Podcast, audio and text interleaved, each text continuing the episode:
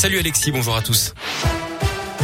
À la une, la météo et cette vigilance orange dans la région à la neige et au verglas dans l'Ain. Soyez très prudents sur les routes. Même chose en Isère et dans les Deux-Savoies où le risque d'avalanche est aussi très marqué dans les stations de ski des Alpes avec de fortes chutes de neige aujourd'hui. On attend jusqu'à 20 cm en pleine dans le secteur de Val-Serone ce matin. Prudence hein, notamment sur la 40 mais aussi sur la 89 et la 7 où c'est très compliqué ce matin. Les opérations de déneigement sont en cours.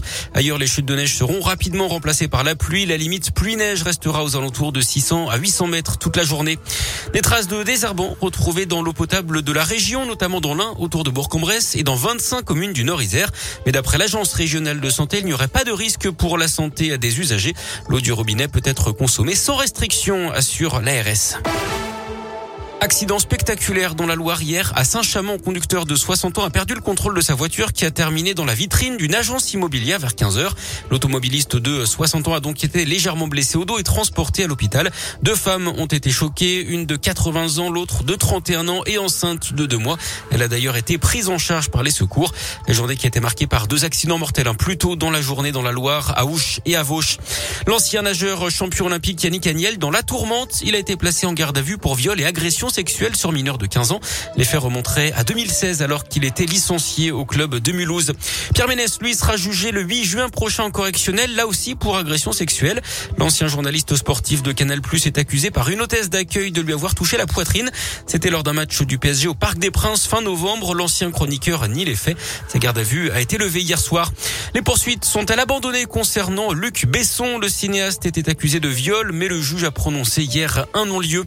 Elle voulait faire passer un message à ses grands-parents. La spectatrice du Tour de France qui avait brandi une pancarte faisant chuter massivement les coureurs a finalement été condamnée à une amende de 1200 euros.